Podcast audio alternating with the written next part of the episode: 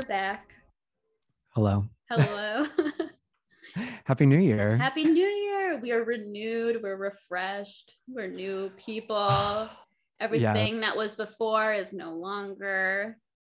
Exactly. I'm, I'm, I'm relinquishing my new my uh, new personhood and debuting my newest alter ego yes, be a new to be persona. a, a new persona to be a power hungry desperate uh, uh, girl boss hopefully getting hopefully getting a new job soon when I was at the bar the other night for New Year's, um, this the bartender was like, uh, 2022 is gonna be the year of the Gemini. And I was like, thank God. Like Is I'm wait. finally gonna the year of the gemini yes. interesting I, well, yeah. And I was like, finally, like I'm gonna get uh, my day in the sun. It's finally Of happening. but I wonder if it's because like 2022 is like like it's a double of 11 and it's like uh, a dual like a duality of two. i'm i'm two 22 is actually my favorite number because i'm born on the 22nd of july and my brother is born on the 22nd of october.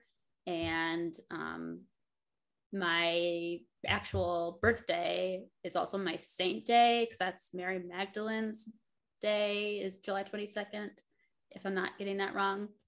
And it was my obviously my name comes from that so that's very strange but yeah i don't know i just i really love i really love the number 22 and i'm not even like one of those people that are like oh my gosh this number guys do you know what that means like i'm not like that that kind of superstitious really but i do love 22 like the just the name that's a sound it, i don't know it's something to it i just love 20, 22 it's a good number yes.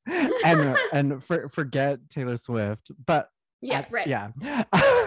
but I want to circle back here. if I can use that phrase. yeah You were born on July 22nd? uh yeah Isn't that like mean doesn't that mean you're a Leo? it's on the cusp of like cancer and leo some places you go they'll say like cancer is to the 20s yeah so i'm you know sometimes i lean like between the two but once again a lot of duality there. Like sometimes the more cancer that i'm leo i'm definitely more i feel like more cancer than i am leo because i'm very emotional um, and I, you could say i'm an empath. Um, but uh, but yeah i don't know. Yeah i'm on the i'm on the cusp for sure.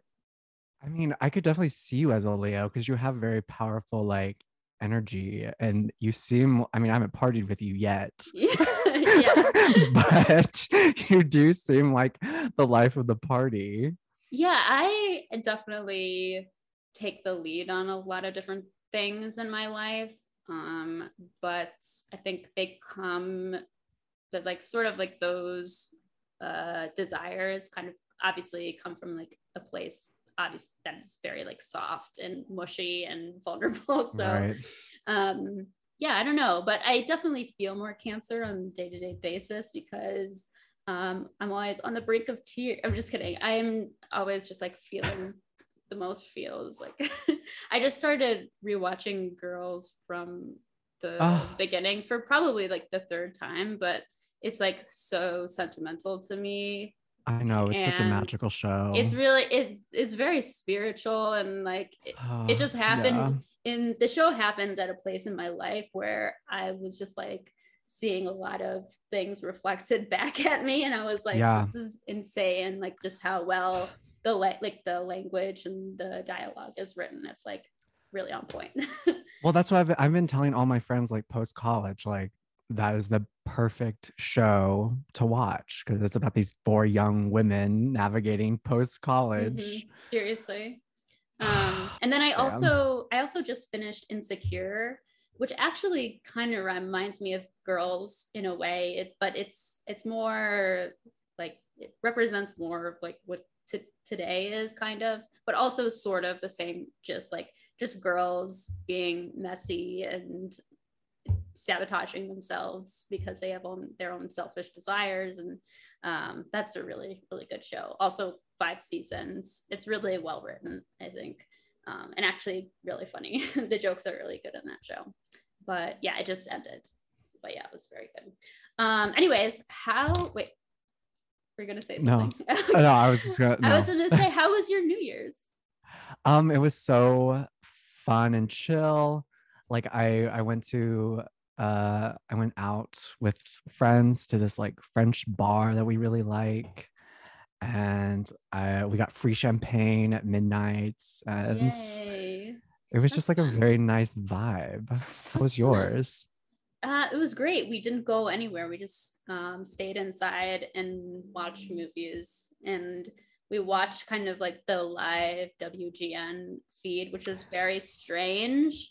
I saw Um, your story. It was so funny. It was really funny. Well, the whole show leading up to it was just like a bunch of skits. I was just so embarrassed because I'm like, this is Chicago. Like, we're supposed to be cool, but we were just watching like WGN live, and it was the weirdest like office Christmas video situation. I'm just like, dear Lord, like what's going on? that has But- its charms. yeah no it was funny but a lot of it i was like what's happening here girls like oh my god but um yeah no it's it's basically finally like winter for real here like December is usually pretty mild but uh, it just like snowed and it's really pretty and like Same now it's like yeah. yeah. now it's solidly winter and like now it's like okay she's here um but yeah That just mean that that just means that like we're in the cycle like in the cycle we're like in death right now and like we're going to come out of this so much stronger. yeah i hope I think. I mean, I've been working uh, at the gym very hard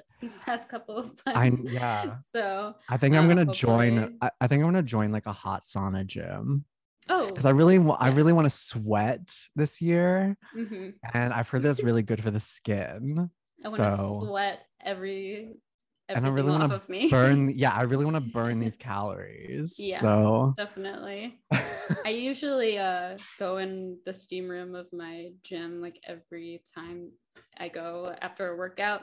Um, I just feel very like European. I feel very Swedish, like going in there. It's Exactly. like it's like a, you know, it's like a thing over there. I feel like we need to have more saunas or something's like I don't know. It just feels very luxurious, and I just feel like a lot of other places they have saunas like casually or yeah what what is with that like in so many other uh, countries they have like bathhouses steam houses and it's like is that not a thing like I, I, at Well- least not where i live we don't have any like korean spa for 10 miles like Well, and it, it seemed like gay men would always go to the bathhouses before AIDS. And then AIDS happened. And now, like, nobody wants to go to a bathhouse anymore. And they're like very hard to find. yeah I mean, I think that they're still there, but you have to like really seek them out. Yeah, well, there's a gay bathhouse in my neighborhood, but I mean, it's just kind of it's like the only one, or at least one of the only one. Like I don't know, it's a very uh, fancy person thing, I guess. I don't know. I've obviously never been there. right. Cause like, didn't Studio 54 used to have like a, like, a bathhouse component to it? I'm sure some kind of shower bathtub situ- situation. Yeah. Like, you don't, you don't see that at clubs anymore. No, I, I don't- feel like. at, at clubs. What? Where's the bath? Yeah, you know what? That's what I'm gonna do next time I go to a club. Excuse me, where's your uh, bathtub? I mean, like that would be the perfect place to It like would. it's hot to get drunk and also to like just like chill yeah, your and and and maybe you know get a little get it on a little slap and tickle. exactly exactly That's weird. Well, yeah, no, I actually there is like a really fancy like bathhouse chain here and on the west side, and it's like one of those super weird. Like it's decorated in like this Byzantine, like Roman bathhouse style. it's like See, for that's so nice Oh yeah, it is like it's for like rich people and also like people on their Mm. honeymoon or someone that like got a gift to do it. So um yeah, one of these days um I'll go get a massage or something. well maybe that will be like part of your like wedding ritual I- pre-wedding yeah. ritual Yeah, I am I am looking forward to that. I have a lot of like festivities to prepare for, but none of which I like asked for. Like I'm I don't even like know what this language is. I'm like, what's a bachelorette party? Like what is a shower? Like I don't understand, but um it's it's all it's all happening. So. well i'm very excited for it. Oh no it's, it's gonna you. be yeah i'm it's gonna be really fun. So i'm really looking forward to it. Um yeah it's like i don't even think about it a lot but i know like it's coming so quickly. I'll i'm just gonna like wake up one day and like oh shit like i have to go somewhere. Yeah. Um, yeah. So also you know what's really weird? Sometimes when i'm stressed out about something i will have a dream about like being in a play or like being on a show and forgetting lines. Oh, the worst. Yeah, absolute worst. Yeah, I don't know. Like that's a common theme for me if I'm in a place where I'm stressed out. I'm not now, but I just thought like every time I talk about this with Paul too, like anytime like we're stressed out about something, we always have dreams where like, oh, we're doing a show or we're preparing preparing some lines for something. And then you get on stage and it like goes completely off the window or out the window and it's like the scariest thing to ever experience. Well, a, a, wedding is kind of like a performance. It's a oh, ritual yeah. of of of your love for each well, other. Yeah, so I have had some wedding anxiety dreams. I've had dreams where I show up the, to the wedding but I don't have a dress and I have mm. to get a dress like 3 minutes before I'm supposed to go on. or like I show up to my wedding and I'm naked and it's embarrassing or um, yeah, something crazy happens, but it's just like really funny because I'm like, oh, thank goodness it's it was just a dream, so it's not gonna that's not gonna happen. Um, I wonder if there's like a connection because like the situation has very the situations have very similar weight probably, to them, yes. and like that's why you're having like like theater stress dreams. Yeah, I mean, a lot of my dreams are also if I am worried or anxious about something, it's usually sort of, I guess it is like sort of like performance oriented, like those those situations when you're going to like meet up with people or you're gathering for a party and then something bad happens or you bump into someone you don't want to see. Um yeah i think that's like a common thing for a lot of people that like when you're stressed about something you usually dream about something uh, that happens when something happens where it's completely unprepared and you're not prepared for the thing that you're supposed to do. So yeah. yeah. I have really vivid dreams every single night and uh, I don't I don't know why it's has been my has always been my MO. See, I think that I mean, I hate saying like this is my New Year's resolution, but I think it's going to be my New Year's resolution that that I'm going to take like the the inner psychology much more seriously this year. I think that's mm-hmm. my goal in all my interactions with people and in myself. Like I want to take that like more seriously in how I interact with people. and well, I and I, am what's the I'm what's going, the reason? What's the have you been like stomping on people's emotion? You know, or what? I don't know. I just think like I I want to get to the richness of human experience mm. more so. I guess and so i'm i'm going to like i'm gonna delve this year i will delve into mm. carl jung and oh Freud. yeah yeah definitely for sure i think that that's like gonna be my goal yeah definitely i feel like understanding psychology and uh, sometimes psychoanalytics i think it does sort of make you a more empathetic person because you are sort of exposed to all these different pathologies people can inhabit. So if someone's like kind of acting out, then maybe you can just think like, oh, you know, maybe they have mommy issues or they have were abused as a child or they are psychologically disturbed. I mean, I and I don't want it to like be like uh to take the place of like I'm like giving them excuses. No, yeah. But I just like want to like try to like like have a multi uh lens view of the universe i guess and my and how people work i guess. yeah definitely. But i i, I still am gonna have high expectations of people i guess. That's good. I yeah definitely. I mean I, like definitely like people that you surround yourself with should always you should have high expectations. Um but yeah i don't know. I don't have any i don't have anything to resolve because i'm perfect so um, I have not, God. I didn't even, uh, I didn't even think about it this year. No, I, I don't have any, I, no, my only, literally my only goal is to like get a new job, which what should be happening soon.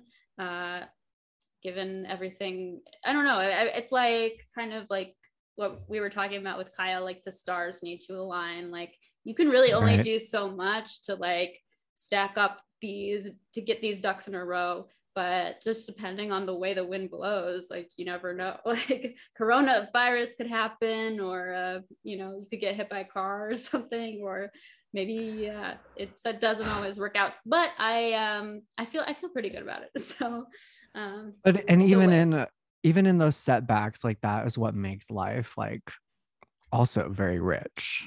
Those experiences of of trials and tribulations are what oh, yeah. make you um more full human oh, yeah. being. Yeah. The other day I did a job interview and they emailed me the next day uh, saying verbatim, Hey, thank you for applying and taking the time to meet with us, but we're going to pass.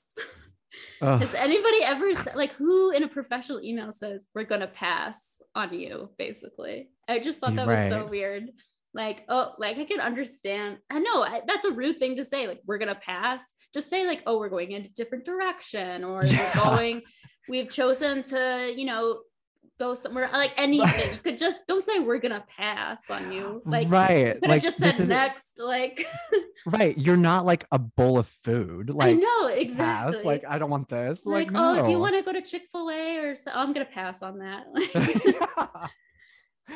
yeah, oh my yeah. god. Just say but, yeah we're going in a different direction or like w- you know you still have really great qualities but like not what we're looking for right now. Uh, i just was like i thought that it was really funny actually. I was like well that's great but no. But yeah other than that like i don't know if i have any i guess i just want to have fun like that's literally oh my god yes. that that is the vibe of 2022 covid yeah. be damned no, having yeah. fun is gonna be like that's what we're going to do. Yeah i'm literally just here for to have fun so um i had a little too much fun the other night. I had i drank no I, I don't know i had a weird hangover the other day where it weirdly felt good. Like not that because i drank a lot of water the night before even though i was drinking a lot i drank a lot of water like we spaced out our drinks and everything and the next day i actually felt like pleasantly hungover. Like I don't know. I was just I guess I was just sleepy. um, but yeah, it was, it was I, nice. I didn't hurt myself. the best way to start 2022 was with a hangover. I yeah. say. Yeah, and I didn't hurt myself. Um, yeah, it, it was it was nice. I just told the same story like over and over again, like three times in a row. um, Wait, what? I just uh, I was just like drinking and I like kept telling that's a common thing I do. I just tell the same story like over and over again. okay, because so me and Alex and what me and Paul and Alex were watching um, Stanley Tucci's Exploring Italy. Um, oh yeah. And on HBO, and I uh, was like joking, and we were talking during it. I was like, "Oh, haha!" Like my, I, I was telling them, I was like, "Oh, I'm Stanley. Oh, you're Stanley Tucci. I'm gonna give you two cheeses on your pasta." And like Alex was like that that and Alex was like that's that was a good one. And then I said it again like four minutes later because I really wanted to make sure people heard it. And they were like, okay, Maddie, like we get it. And I said it a third, I said it a third time. I was like, oh, Stanley Tucci, I'm gonna give you two cheese on your pizza. It was horrible. You know, I actually had a moment just like that when I was in mm-hmm. France my that summer. I like I was on a, a, river cruise and they started playing uh, New York State of Mind by Billy Joel as we were passing the Statue of Liberty. Nice. and I was like, "Oh my god, that's amazing! Like how how clever! Like they're pl- and they're playing State of New York State of Mind. Oh my gosh, that's amazing! I kept saying it. I was so drunk too. Yeah, like ah, uh, wow. that's not well that's actually cute like not me being annoying like guys get it because no well no i think i was annoying people at the okay. table when i was oh, doing yeah. it so don't worry it's a, yeah. it's a, probably a very annoying feature that we both have i just have short-term memory loss maybe i don't know well, um, and that's also very rem- uh, reminiscent of Alana Haim's character in Licorice Pizza because at the very beginning he like he like comments on that she's like constantly repeating herself it took me a, a while to really hop on board to her performance, but I think halfway through the movie, I think maybe I you bought just- it. Yeah, yeah, Yeah. you see kind of more of her dynamic a little bit, but I really liked Licorice Pizza. Yeah, I mean, I thought um Cooper Hoffman was like so cute. I just wanted to give him a big old kiss. I know. whole time. He was so the, son, adorable. the son of Philip Seymour Hoffman. I know, just- seriously, he was that- great. and that's that was so like I know like like it's kind of nepotism, but like it was very nice. It feels very like sweet that Yeah, uh Paul Thomas Anderson cast yeah. him when Paul Thomas Anderson and Philip Seymour Hoffman had a very close relationship. Yeah. I don't care about nepotism babies as long as you're talented. Like if I guess so, you yeah. know, like uh, as long as you're, I don't care if people like are rich or whatever they have money. I'm like, just make something good. But I, I did, I did enjoy it. I thought it was a, a great like love story, and I think it was mostly about like the oppor. If you have the opportunity to like love something, don't stop like kicking the can and you know thinking you're gonna go into like this crazy dream life. Just like take the opportunity while it's there. You know Yeah. because because that last uh, scene when she's at the uh, dinner table with Benny Safdie and his like gay lover, she was like watching them argue, and she was that was like the moment where like she's like, oh shit, like some people don't have will never love or ha- ever have an opportunity to be in love. So like why why am I denying myself of this? And then she like gets up and runs to him. Um, yeah, it was cute. Yeah, I did feel like we were being sold more nostalgia than anything. Like it, it was just very heavy on like nostalgia and aesthetics. Um, and it, had- and it had a like it was a very like simple kind of story, I guess. But I had I had fun while I watched it. Yeah. Like, um, but I don't. It wasn't life changing, I guess. yeah. I mean, it didn't. yeah it didn't uh, change my life but i did enjoy it and i kind of appreciated that it was long um, and it, it demands that you kind of sit with the characters um, and I, I liked that so yeah i thought it was like fun action adventure romance you know i uh i laughed i cried it did- was beautiful i, did it all I did I did love the part where they were like where she was like like backing up uh, like around the hills of Hollywood. oh like- yeah that was cool I mean, I hated Bradley Cooper's character. I thought that that was just like that that scene between him and Cooper Hoffman really dragged on for like no reason. Yeah, I, there was. I think that confused me a little bit. Maybe I'm just stupid, but like I didn't. Okay, like I was like, I get it, but what what's happening? I don't know.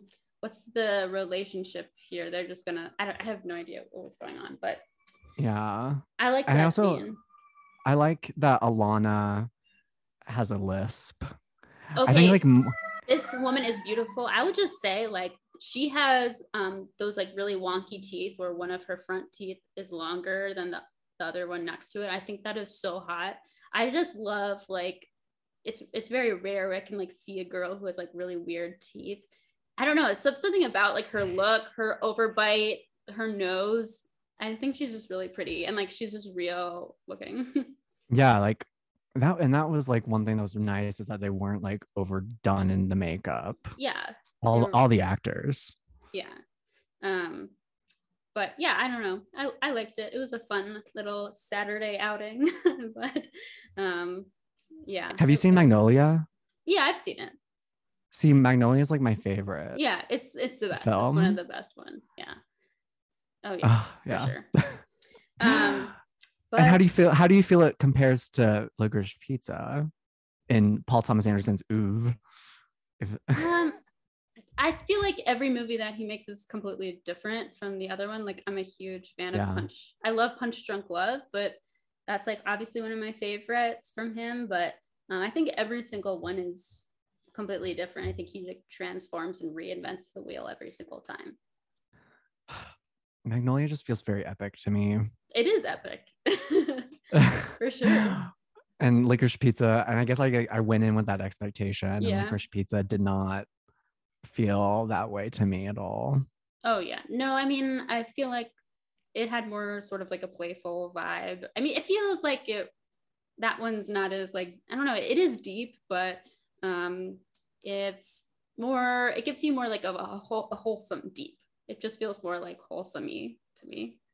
Yeah definitely. Um but yeah. So we move into yeah the tragedy of macbeth. Yeah. um yeah i just saw this movie last week what last weekend. Um, just paul and i went by ourselves and we saw it at the landmark down the street and it was really good. I really enjoyed it. Um, yeah macbeth with uh, directed by um, what's it with how do you pronounce his name? Is it leon? It's Le- leon? It's, i think it's no look I think it's Joel. Joel no, Cohen? Joel. I don't know why I was forgetting his Which, first name. It's one of the Cohens. No, it's, actually. is it the, is it the other one? I like I saw it like uh, five. I, I, saw it like five times. Oh, it is Joel. The, it's Joel. Okay, that's right. There's too many Cohens out there. Yeah. There's a lot of them. It's okay. No, um, yeah, Joel Cohen did this. No, I really enjoyed it a lot.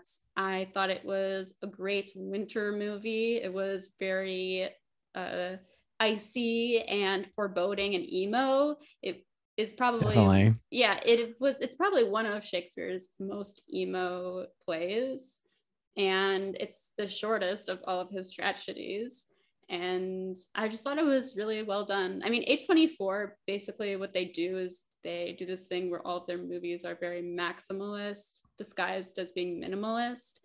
So i just i don't know like all of their movies to me are just like uh, they have this uh, air of minimalism but it is still like extremely flashy and expensive uh, that that comes through. And but i thought this movie was done really well because the themes are so grandiose and dark and it is the play itself is an emotional black hole. Like it is very existential. Yeah it's so for those who are not familiar with the tragedy of macbeth it's takes place in scotland and uh, Macbeth is told by three witches that he's going to ascend to power as the king and he conspires with his wife, Lady Macbeth, mm-hmm. to, who's also ambitious and power hungry. yes, mm-hmm. to kill Duncan, who's mm-hmm. the king.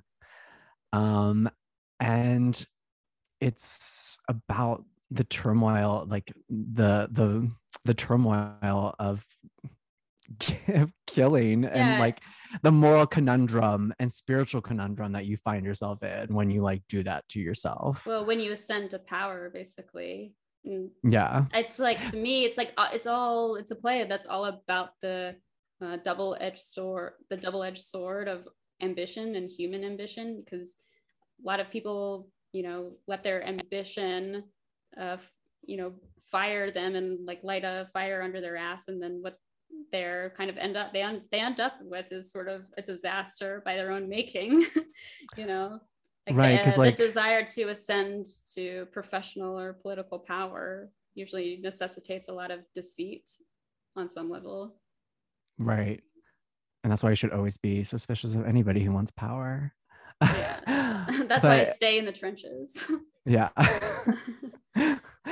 But eh, like it yeah, I it like it warns against because like they're never like the witches never tell Macbeth that how he's going to ascend to power. They just say he is going to ascend to power. Mm-hmm. And it's very interesting that his human psyche takes him to to murder. Yeah, I mean, this really is sort of it, this story is sort of a case study on abdication of moral responsibility.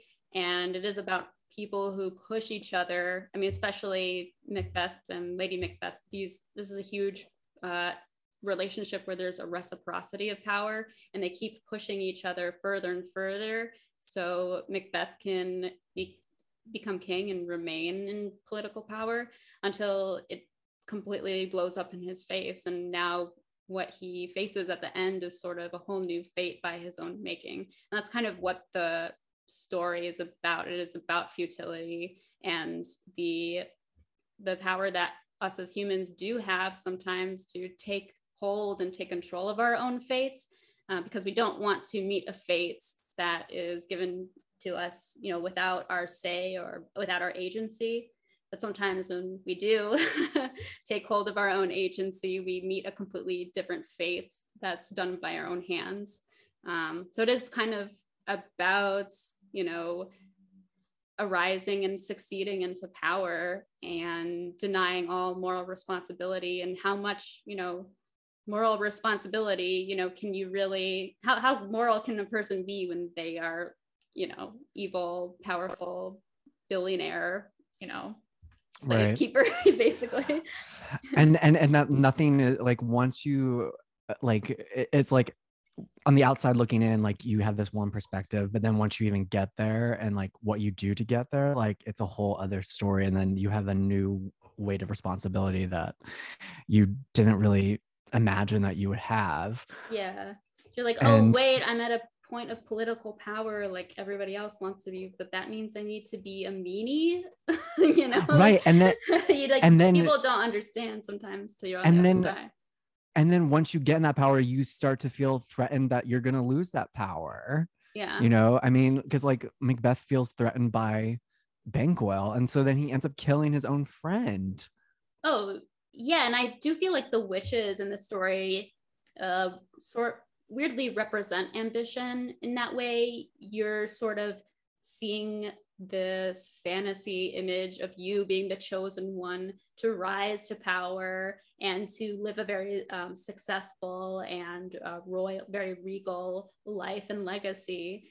But what he um, doesn't understand and what makes Banquo a little more virtuous is the first time they do see the witches tell this prophecy, Macbeth is seduced by it and seduced by the idea of him uh, rising to power. And he's very greedy for this power. And Banquo kind of sees the evil in the witches and understand that like this is not good. Like I don't know about this. like they they kind of greet the witch the witches and uh, in in this way Macbeth is definitely not as redeeming as Banquo is because he is like super seduced by like the image, the prospect of his own legacy and the prospect of his own uh, wealth and um, power and uh, you know like the, the, the title of being the king and everything. Um, and he's he's bas- he's selfish for that. And he is uh yeah he's pa- basically paid for it in the end. Yeah. I thought the film was fine. Like I enjoy, I quite enjoyed like the coldness of the film and how like sparse the set was. Um, my biggest complaint about the film was Denzel Washington. okay, because I liked Denzel. I thought he was good. Well, what did you like about him? I I liked that his his cadence, his um, aggression and anxiety. You could see it underneath him because, in order for Macbeth to keep going and, uh, you know, put, put aside any guilt that he has for killing anyone, he has to sort of like push it down and let it fester inside him. So he does sort of have this like front and this wall that's like built, he builds up in the movie. And I don't know, I just like the underlying aggression that you could see in his character. And I also like, even he's very like such a force of nature, a powerful, led, leading man that it's it just made sense to me. And with the mood of the film, it just made sense that it was sort of like quieter and steely and brooding because it is a very emo it's an emo play it's all True. about like it's all about being emo and being like oh what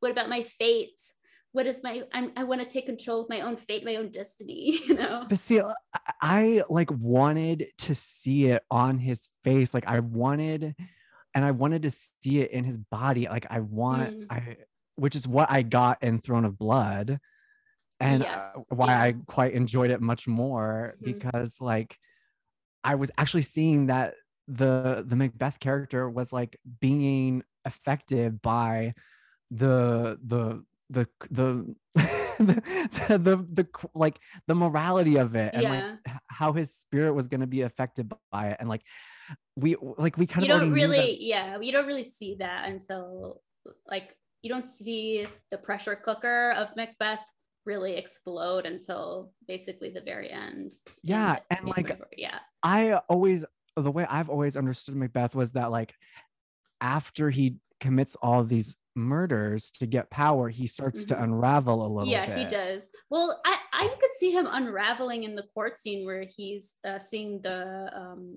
like the the birds and he's like basically chasing When he thinks that he the sees- ghost Yeah, when he sees Banquo, yeah. yeah um yeah i don't know i to me i thought like the whole movie was uh, I, I really enjoyed it and i liked the very minimalist set design i thought it was just pretty to look at and Oh my god. um, yes. yeah just like all the dra- the dra- like the drum the, the drama of it all I, it was very dramatic just like the black and white like of course it was just perfect Yes, I felt when I like the when I saw the image of Lady Macbeth standing on the cliff after when she's like sleepwalking, I felt that that belonged that image belonged in an art museum. Like it was just stunning to look at. And honestly, like I would have rather have late like Frances McDormand like play all the characters in Macbeth, like because she I thought she was like one of the best in the film. Um, I thought she was really good. My favorite performance was from what's her face who played the witches. Oh yes, Um, her too. Yeah, I thought she was. Well, I guess I I just liked the way that they did the witches. It was like the reflection on the pool. That was very was scary. standing- yeah. It was just really spooky. I just thought all the witch, and I think that's like one of the best.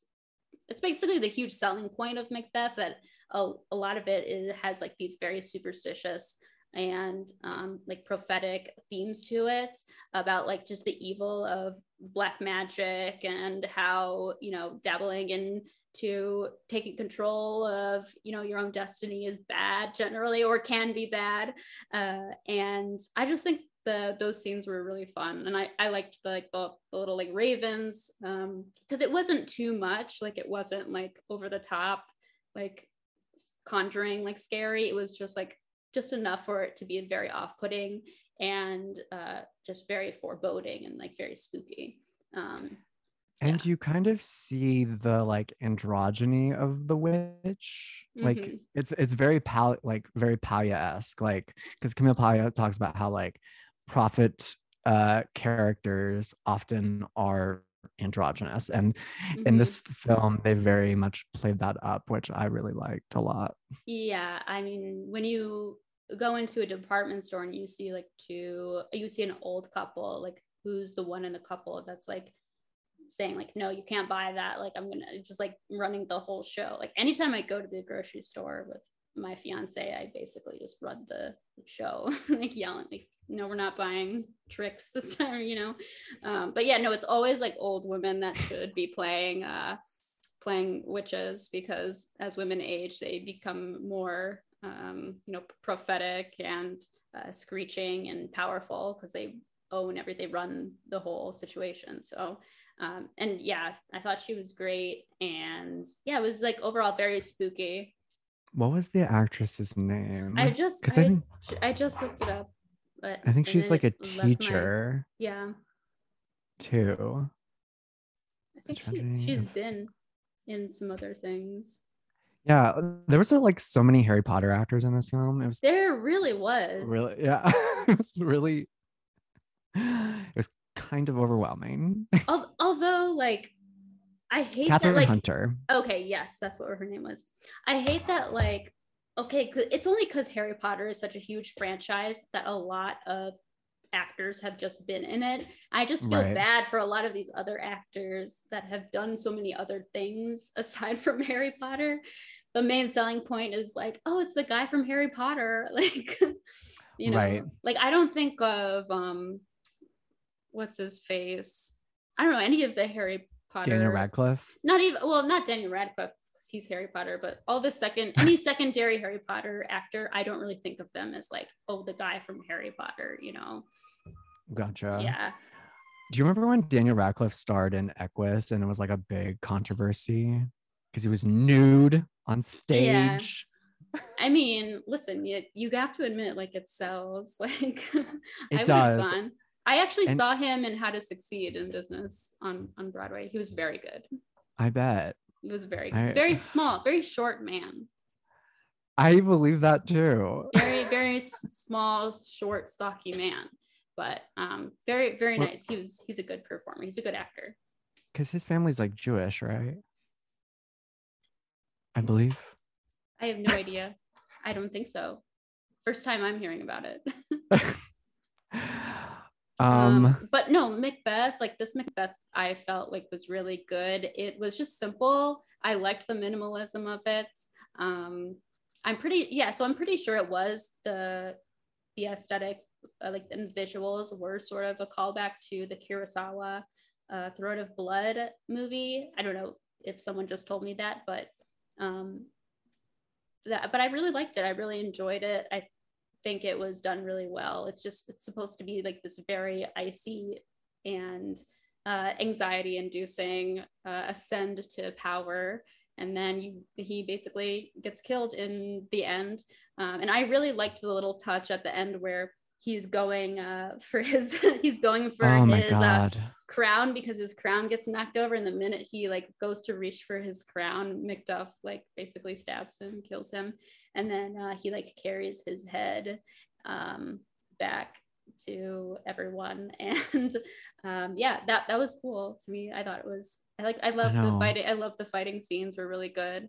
Um, although the the scene where macbeth dies i felt like it was kind of it was done kind of quickly like it was probably like a i don't know to me it just it felt like a five minute fight scene i i wanted like a long death i like a really long dramatic death kind right. of like you want to see yeah. some struggle. yeah well i mean when you watch throne of blood this guy is being pelted by Oh, a whole but like all of these uh, arrows and he's like climbing all over like these stairs and like running up and down this building trying to avert these arrows. And he just slowly gets pelted and hit in the the chest and the face and the neck slowly and surely. And then he like slowly dies. Um i i really liked that part in throne of blood. Um but I think what the thing about Throne of Blood and why I do like that movie a lot is because a lot of the, a lot of the acting style was based off of Noh theater, which is traditional Japanese theater. And if you've ever seen a recording of like a Noh theater performance, it's extremely intense and very off-putting. You don't understand what's happening, but there's just like a very, it's very melodramatic acting style um, and very intense. And obviously that really comes through in the film.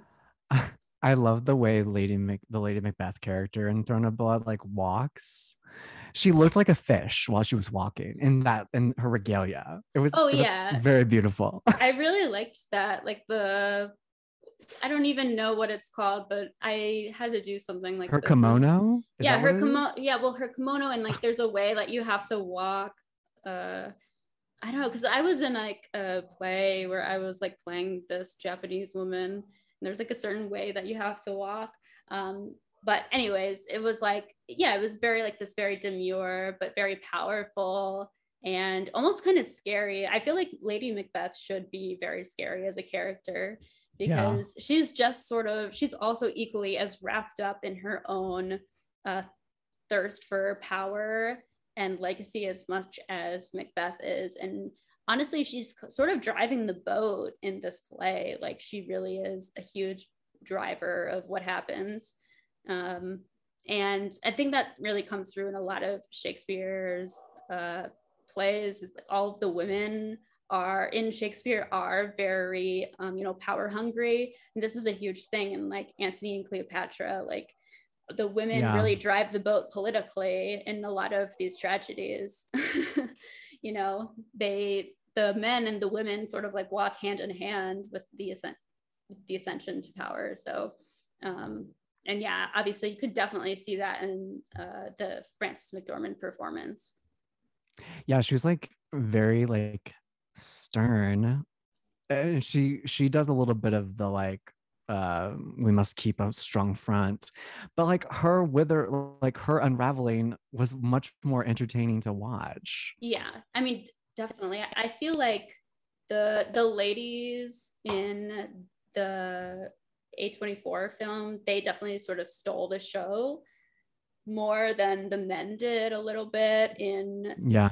in this production. I felt like the women in this film were much more magnetic i was a lot more drawn to them and the men in macbeth they were a little more demure i definitely think yeah denzel had a very broody demure demure performance but I didn't really mind. I really liked it. Um, and I felt like his performance and like both of their characters, it brought like this very important contrast to their relationship dynamic. Um, so that that was like really powerful. You could sort of feel that tension between them. I had like never made this connection in Macbeth, but like uh when Macbeth, after he's killed Duncan, he says like sleep no more, sleep no more like then after uh Lady Macbeth is like doing the like uh what's it called? Her sleepwalking scene. Yeah. She looks straight at the camera and says to bed. And like right. I was just like that it like hit me so hard when I was watching and there's something really interesting about dreaming in this play. I think. Yeah dreaming, having visions of grandeur, having daydreams, being distracted by your dreams.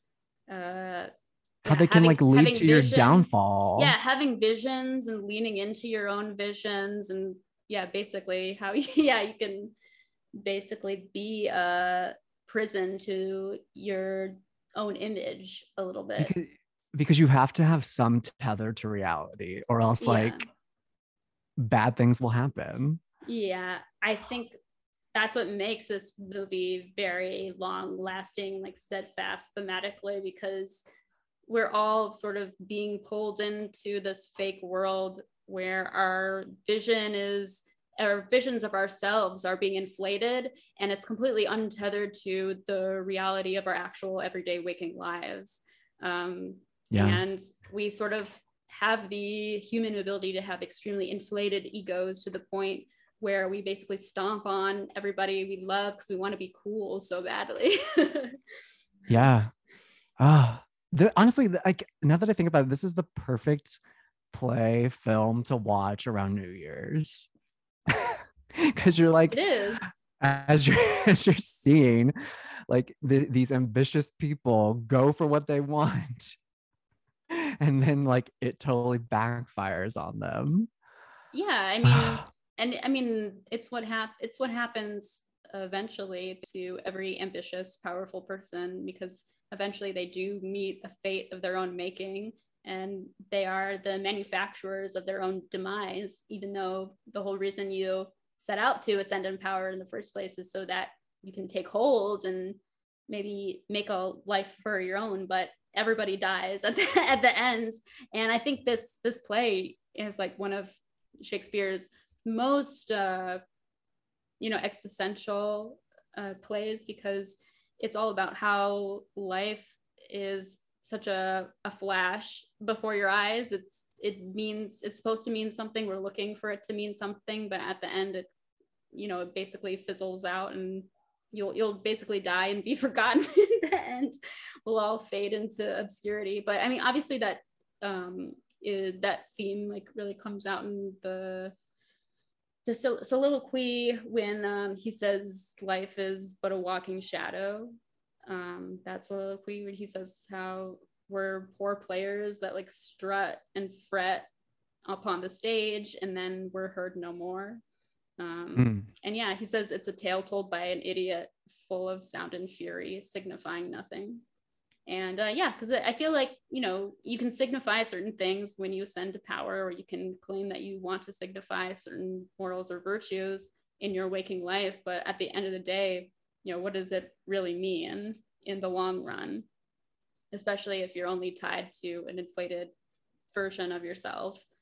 Um, you know does it does it mean anything um, and i feel like that is like such a that soliloquy is very haunting because he just like basically says like okay we're all people that like strut onto the world stage and like pontificate on what we believe in um, but then when we die nobody's around to hear us or really care and it's like such a a fool's errand sometimes at the end of the day. Um, right. But yeah yeah i mean it's a play that's all about power and ambition and how you have to be deceitful to do that. And well, I also, lie. Yeah. I I like how the play bends towards justice though.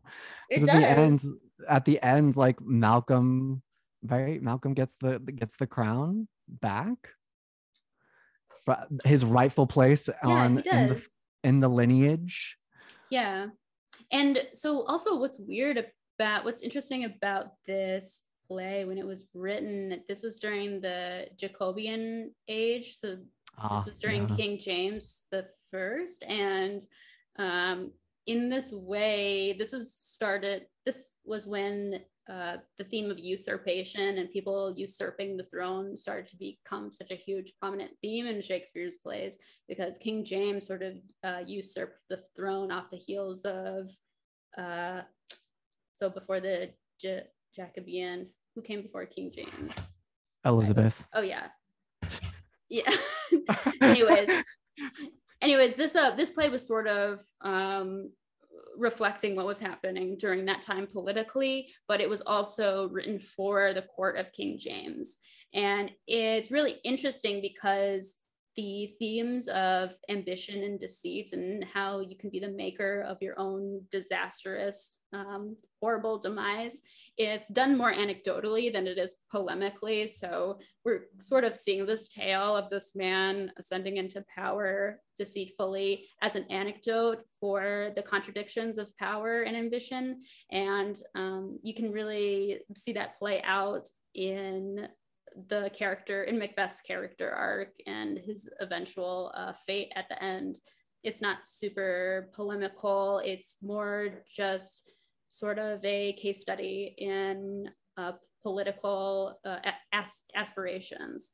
And that's sort of what I liked about it, that it had this very like haunting, it has always had this very haunting vibe to it. well, yeah, like I was just gonna say, like the the mythology of this play there's a lot of superstition that surrounds it and follows it wherever it goes, which I quite like that it's like that insider theater kind of thing that like theater people are very superstitious about this play. Yeah.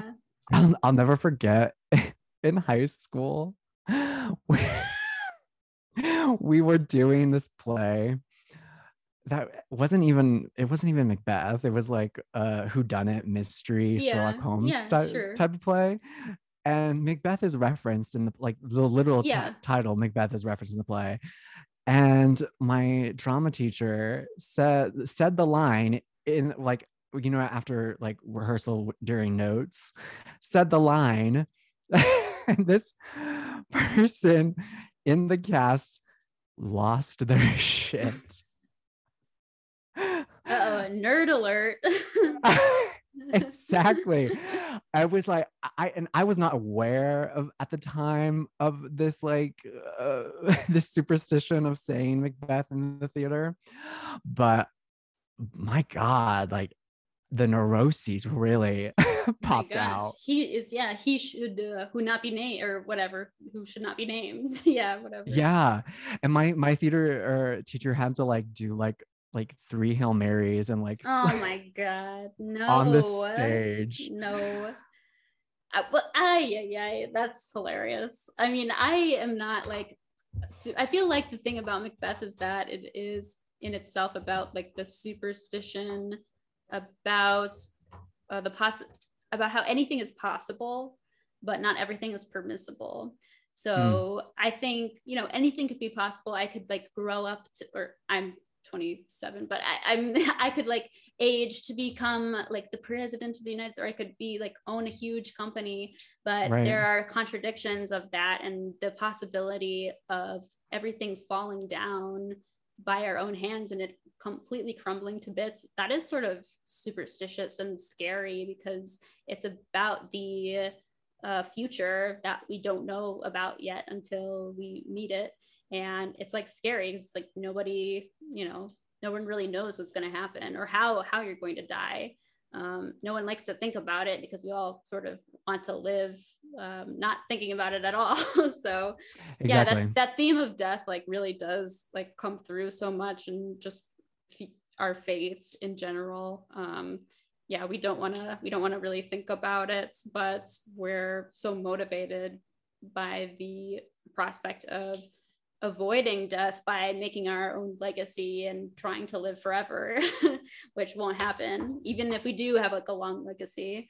Um, but yeah, right. I was never, I've never really been suspicious about like Macbeth, like saying, I don't know. For me, it's just, it was never a huge theater kid of mine to be suspicious in that way. But I do believe in ghosts, and I do believe that. Um, being a thespian in general is a very dangerous profession uh, because people do get really hurt and people have like gotten seriously injured on stage and like dying just because of practicality reasons just because there's so many practicals. And isn't that why people find macbeth so mis- uh, like superstitious is because like during the production of macbeth a guy the guy playing macbeth actually got stabbed Oh yeah, so many things have happened. Like at that, um, I mean, there's been so many different stories, uh, but I think in general, uh, it's just all all around just like a dangerous thing to do to put on a play because you're running around in the dark a lot with like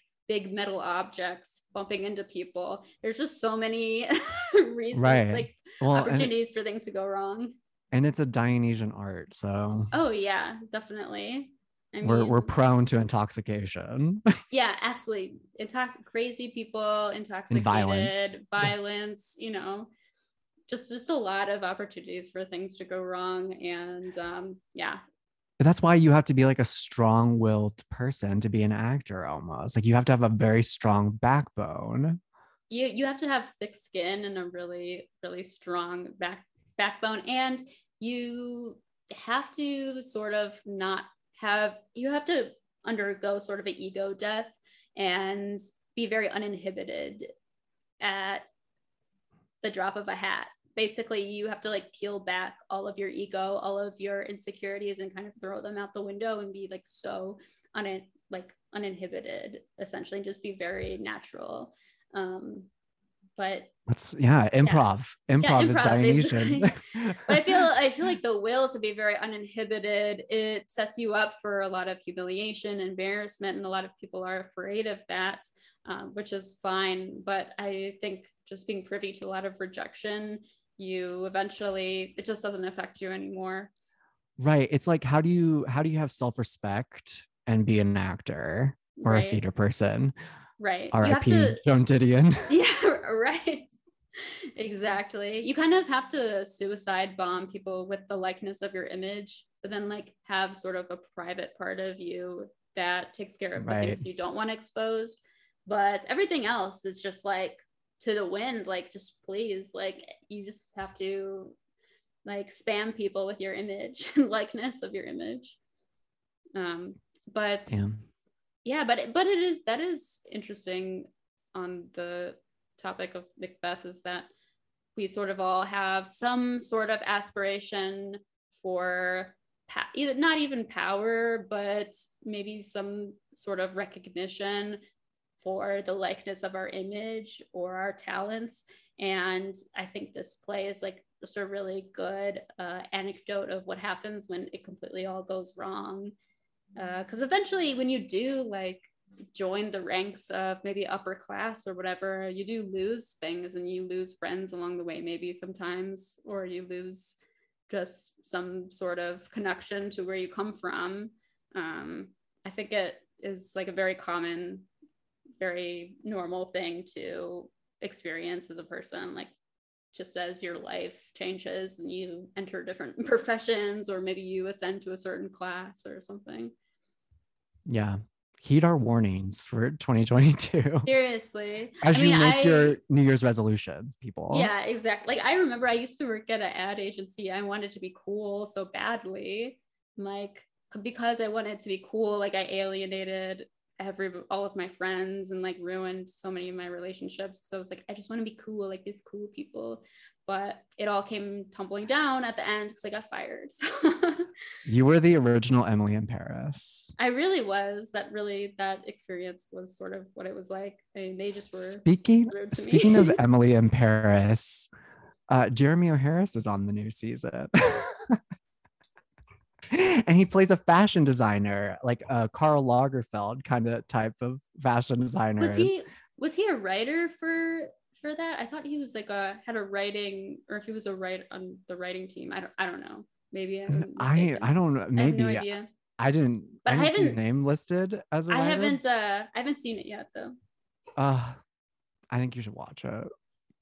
It might hit close to home, but I think you would like it. I just hate it when people tell me I look like her. I'm like, okay, it's just another white girl with big eyebrows. I do not look like her. Like she has a completely different face shape than I do. Her her face shape is very like long and like skinny, and my face shape is like a perfect circle. Basically, I look like a marshmallow. Um, I mean, and if anything, you look more like Rachel Zegler now. So yeah, perfect. That's fine. I'll, I'll take that. I I like her. She's more more youthful look, definitely. Um, yeah. um, but yeah, I don't. But yeah, I I really enjoyed Macbeth. I thought that just the performances were really fun, and um, it was appropriate. It, just the length was appropriate. I liked the death scene. I liked it when he dies. Um, it was very dramatic. Yeah. I may be such a dumbass, but at the very beginning, when they're talking about the fighting, I literally have no idea what they're talking about. like I between the different factions, I have like no Oh, this is when understanding. Uh, this is when he's talking about like the battle that they just came from. I'm pretty sure.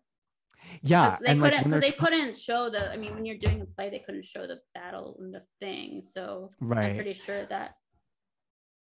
I don't know. I I, I totally like, forget. I yeah, the beginning is a little like, in sort of like uh, not anticlimactic, but you just you kind of like are like thrown into the world like you're like wait what the hell's happening but i mean they have right. to say it because it's in the it's written in the script so Right. Yeah. It's like literally Macbeth truly starts for me when the witches come. Yeah. I mean, there's Banquo like is uh he's he's like his sort of like not like right hand man, but like they're both like um fellow like soldiers together. Um so they're sort of like buddies. And I think they were just like walking, coming off the heels of like a battle or something. Um I totally, I totally forget. But anyways, yeah, that's that's what's supposed to be happening. Um, yeah, and like that's where I feel like uh, you could start Macbeth is with him meeting the witches. Yeah, and I would, and I wouldn't lose anything. Yeah, definitely. Um, I just, I totally forget what's supposed to happen. I mean, obviously, because it's a play, so they they don't show it. But yeah, they are talking about um, a battle of some sort um, I guess just to establish their relationships, like what the relationship Macbeth has to Banquo. Um, but yeah, he's a fellow. Yeah, Banquo is an army captain. Um, yeah. So yeah, but I don't know. I did you go ahead. oh no, I wasn't. I wasn't going to say anything. Okay. did you notice how like both Throne of Blood and the Tragedy of Macbeth like really like hone in on like the use of mist and fog. I think that is why they use so much fog in this. I I because there is like so much fog in um Throne of Blood and they actually filmed Throne of Blood uh on a mountain and it oh, took really? so long to film. I'm pretty sure I'm getting this right. It, they filmed it like on the side of a mountain and it like took them so long to actually film it correctly because there was so much mist around and it was just like the weather was just like a pain. Uh, but so it was very, unintentional. It was sort of unintentional, but it's all also where it they works. filmed it. it. It works. It's very picturesque. So yeah, I'm pretty sure that's why there's a lot of uh, mist, but it, it totally works for the play because it's uh, scary.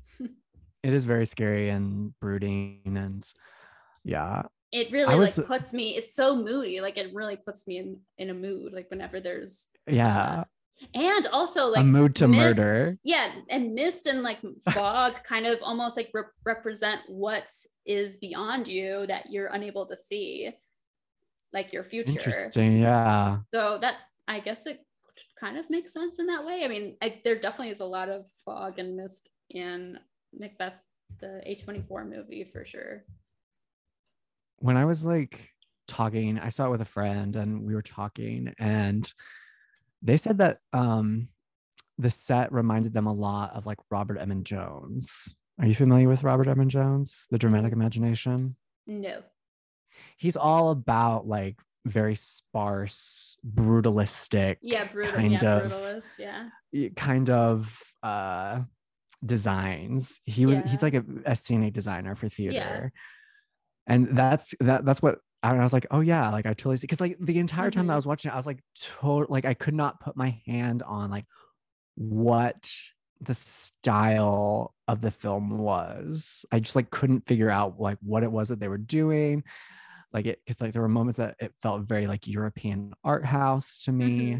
I mean, that's what they sort of try to do a little bit, not with all of their movies, but like some of their movies, they it is sort of like this sort of art housey like we're appealing to the like backpack filmmaker young person type like oh yeah like hello like hello fellow kids sort of style. But i i really like i like it. Sometimes when it's done well i i like the way it's done. I liked how it was done in this movie. And to me it did i think you were right it did rem- remind me a lot of the waiting for godot movie um, just like with the minimalism and how like sparse and stripped down it was visually. Um, and I think it's appropriate for the play because it, Macbeth is all about negative space to me. And that's also why I think it does well in black and white because it is all about huge black holes of what's beyond your present reality. So to me, I'm like, okay, to me, it just sort of made sense, like the aesthetics and everything. Yeah. It's just such such an emo, emotional black hole of nothingness and your your future just coming more and more faster towards you and you're like oh my god like what the what am i supposed to do should i do something but if i do something it like it could all just go wrong my, my like prediction for 2022 is that a24 is going to like crash and burn this year. Uh, that's hopefully before On Earth We're Briefly Gorgeous comes out. Yeah. I mean, that's, I, I don't know. I don't have any short term predictions. I just have long term predictions that a lot of things will come tumbling down if they have not already. Um, and I'm very much looking forward to that. But I think sort of thinking about the future and like spending time thinking about the future or maybe daydreaming about well what you, you know sometimes i feel like oh maybe is this an, an escape because i want to escape from my humanity you know like sometimes i think like oh should i go and go to this juice store on my corner and then I'll get a green juice. And then I think like, oh, do I want this green juice to release me from my humanity? Like, or right. I'll go, I'll go shopping and I'm like, oh, do I want this shirt? Cause I'm trying to escape my humanity. you know, like I think sometimes our desires are uh, supposed to are, you know, just objects that we latch on to to distract ourselves from our you know human uh, feeble and feebleness and like vulnerabilities and just oh I'm, I'm, gonna i'm gonna die so may as well um, get a like a ginger kale juice or something you know so well that's so interesting because like i read i read this interview with bong byung byung chul ho the German philosopher. Yeah, I have one yeah. of his books. I have the, Pal- the Palliative Society. It's like kind of about, about COVID and stuff. It's pretty good. Yeah, he yeah. talks about like he has a new book coming out, and I should send this to you.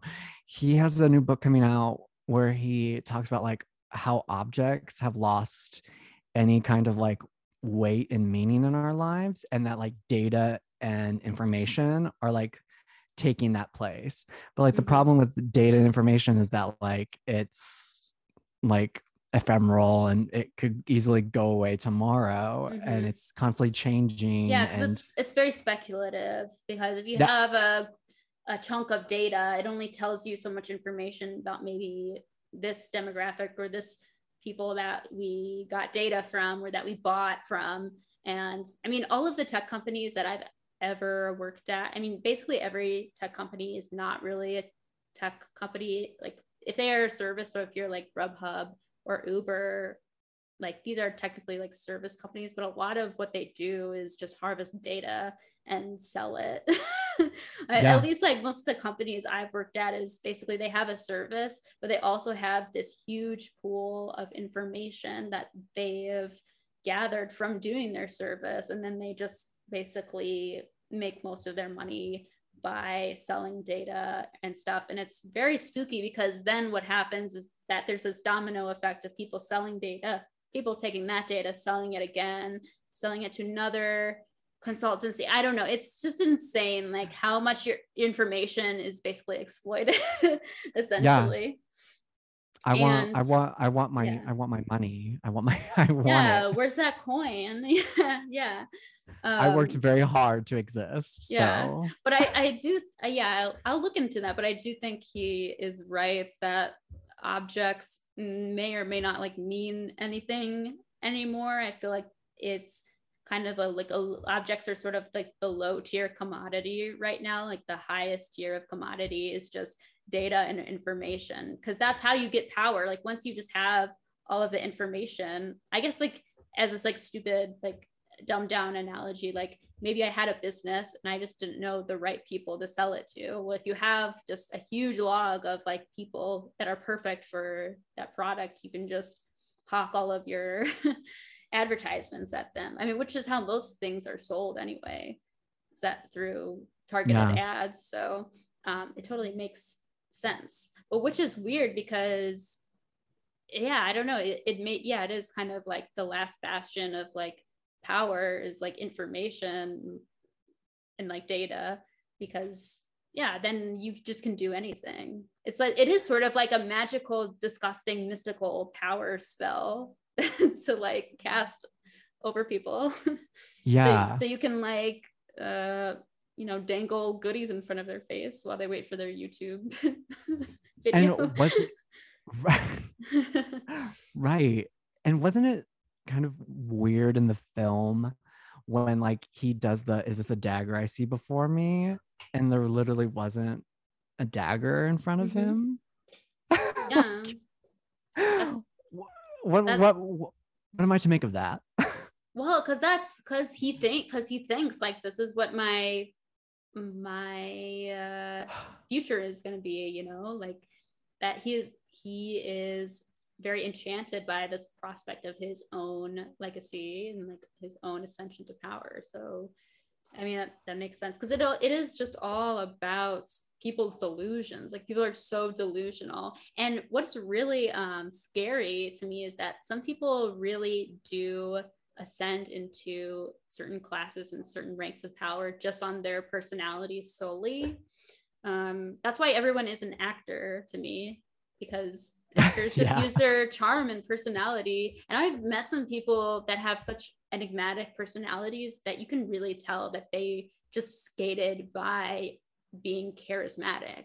Like and they know really- absolutely nothing. Yeah. they knew absolutely nothing, but they knew just the right things to say and the way to treat people emotionally that they were just able to manipulate and or render their coworkers and their um, successors to be very malleable and they're just able to pick pick at the ego in this very pathological way people just sort of get by by their own charisma um, which is uh, scary because it's something that's sort of free. I mean, if you're blessed with like a sociopathic like personality, you can like really do like so. I mean, that's what that's kind of why like a lot of um, consultancy like agencies have all of these like or even like uh, motivational speakers like they have all of these like snake oil salesman classes where like you the can just scourge of motivational speakers Yeah. that we have to deal with right now. yeah like ha- like a hundred ways like to be like an irresistible person like you know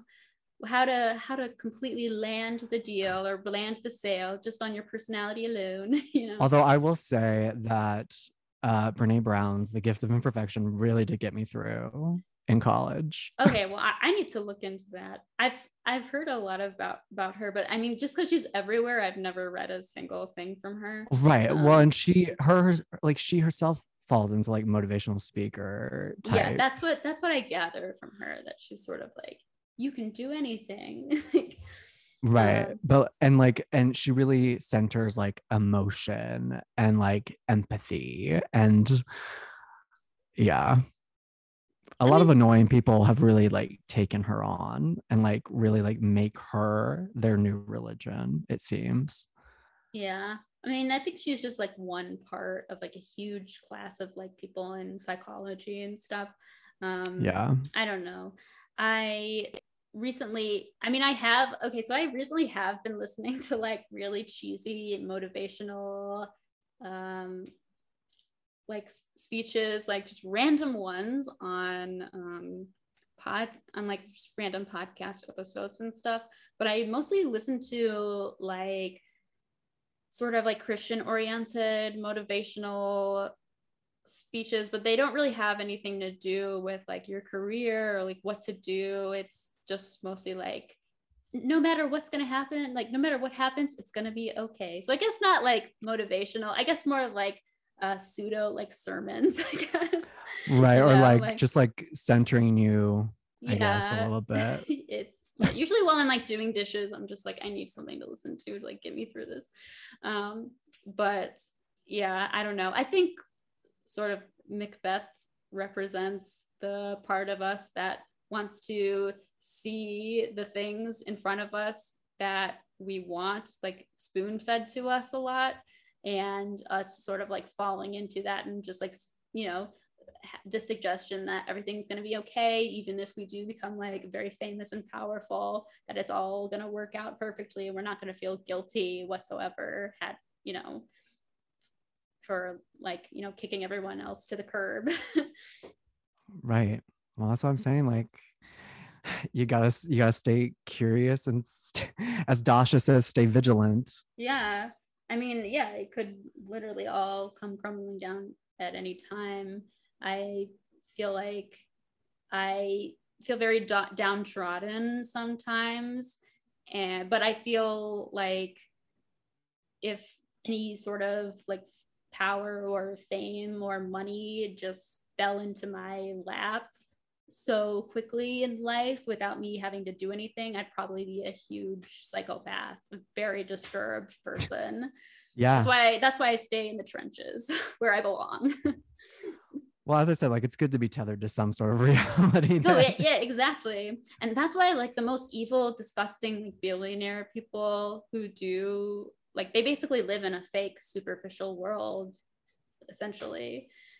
Um, and it's not tethered Yeah. to any reality, which is like spooky because all of the most like powerful people like in politics and stuff, they're not part of like the actual everyday reality of what it's like to be a person or No, like a normal a normal person um so yeah if that that totally like rings true in the play. And it's yeah it's just such a a timeless piece basically.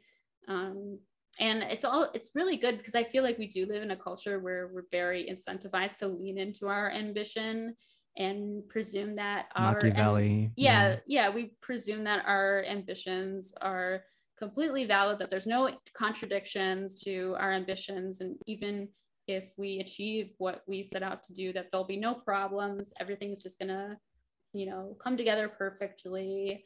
Um, and I think, you know, sometimes like ambition, you know, is like a huge double-edged sword. Like you can do people do so much people kill people with their ambition people have vision ambitions to take over the planet to like kill yeah to murder people for what they want so um or yeah. inflict their terrible art onto or us. yeah or or being embarrassing or humiliate themselves like it's just uh it's very it's a risk like that's why like you know being ambitious about something is generally very scary because you don't know if it's the right thing to do just by virtue of the fact that you desire it. Just because you desire something doesn't mean that it should have like i said like anything is possible but not everything is permissible. Like should we really be permitting a bunch of people to like rising into power just on arbitrary virtues? Like i don't know. Right. You just gotta like trust you just trust the process. you have to trust the process.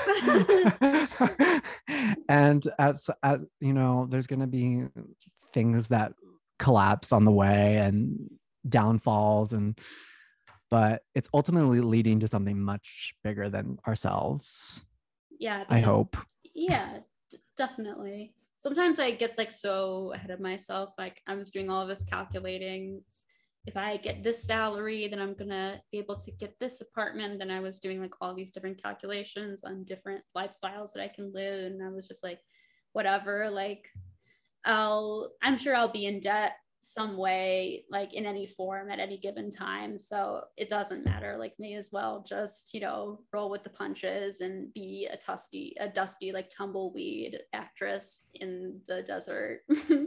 Yeah. And then and then and then something cosmic is going to happen. Yeah the stars will align uh, completely not like see it coming. That's always when shit happens like when you do not expect it and like exactly. feel, and also i feel like when you expect things like when you do see things for yourself you're more likely to get disappointed. Yeah which is why macbeth happened which is why i know nobody should have ever gone to college. I'm just kidding but seriously. Or talk to or talk to any prophet witches. Yeah.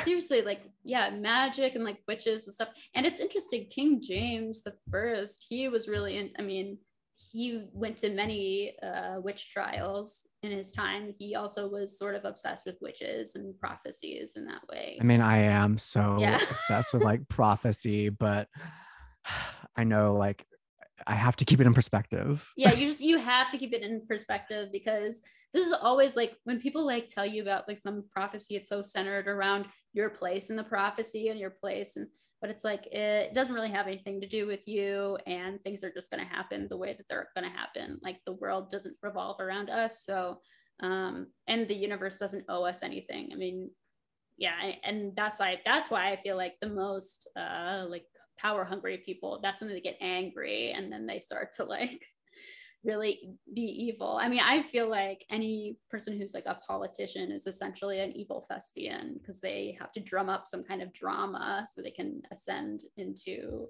power. yeah. Basically, I mean, A- AOC, like, yeah, is a theater kid. well, yeah, because it does take some level of putting on a show, a little bit of deception, saying the right things at the right time.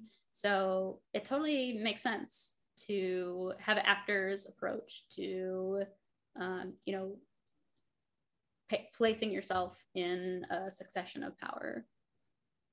Right. Yeah. i love that Nicolas Cage is bringing thespian back yeah bring the, it bring it back definitely. bringing it back into the vernacular. Yes yeah, along with our podcast it's just I know, gonna ser- be i'm saying like there used to be a much oh march uh a much larger discourse about it sounds very pretentious but there used to be a large opulent like fabulous uh, discourse about being like a quote unquote classically trained actor or being a quote unquote thespian even though it's like all mostly fake. There that used to be like a huge talking point on like inside the actor studio like i know. even if i miss that show so much i know i watch it all the time but like there used to be sort of this feeling about this pseudo intellectual aspiration about actors where you thought even though they're all like very dumb and they're just very naturalistic and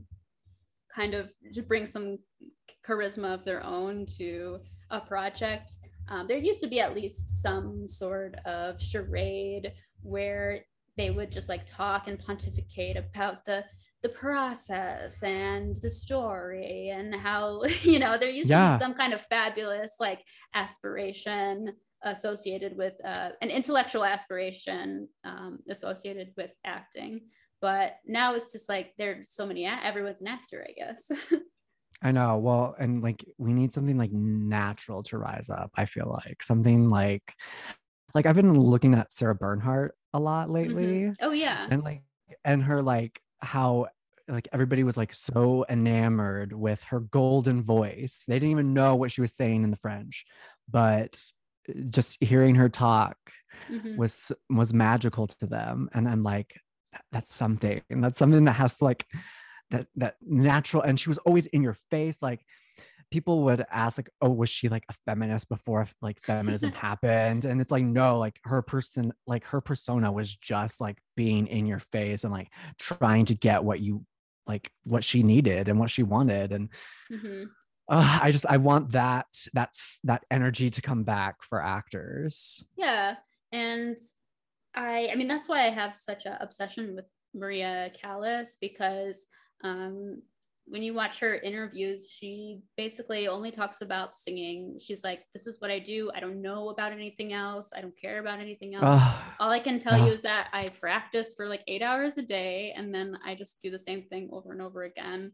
And that's what I do. Like, it's no because she has a deal. work ethic. Yeah. yeah, she just has a work ethic, and it's just it's something that comes naturally to her. She doesn't have to really over intellectualize it um but she's like yeah this is like what i do this is my thing. And like a lot of actors now they feel like they have this need to uh, disclose that they actually have much more dimensions and they're more than just an actor. They're a human being. They're humanitarian. They care about blah blah blah. Uh, and i'm like yeah. i just want to hear specifically about the actual process. Like even if i was watching like an actor that was on like an episode of euphoria or something like something stupid i just want to at least hear about like even if it's something as simple as like, oh, I just memorized some lines and then I practice it a little, like anything would be fine. like people don't really right. sort of like talk about that, I guess. And I don't know. I just like there's I want there to be more mystique and like more excitement about the ritual of performing because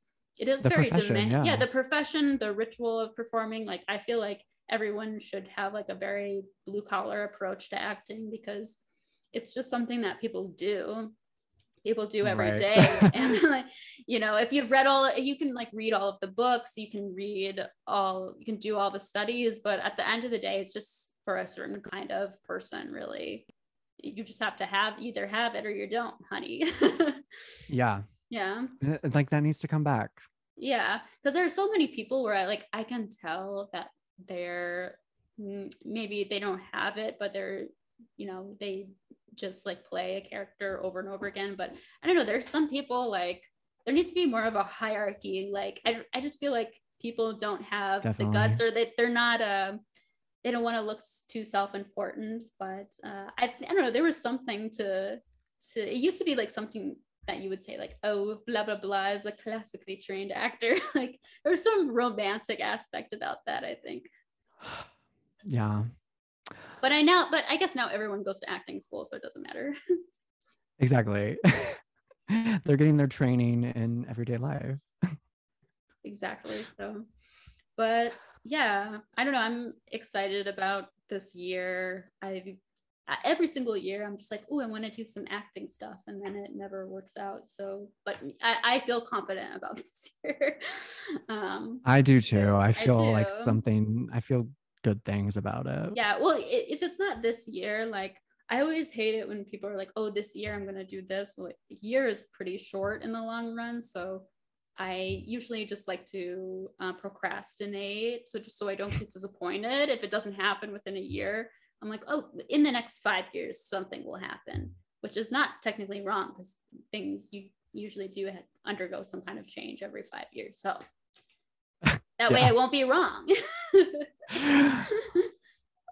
um so we wanted to like change our sign off for the new year. Yeah, what- we're feeling we're we're feeling inspirations and yeah. So, what? Wait. So what are we? What are we gonna say now? What is it? well, thank you to the Thought Topics host. Oh yeah, seriously, thank you. Yes that shout out local local Chicago Midwestern we we love that. Seriously. There's not enough of that out there. I know. We're gonna end the show by saying and scene. And and scene, yeah. so and scene. And scene.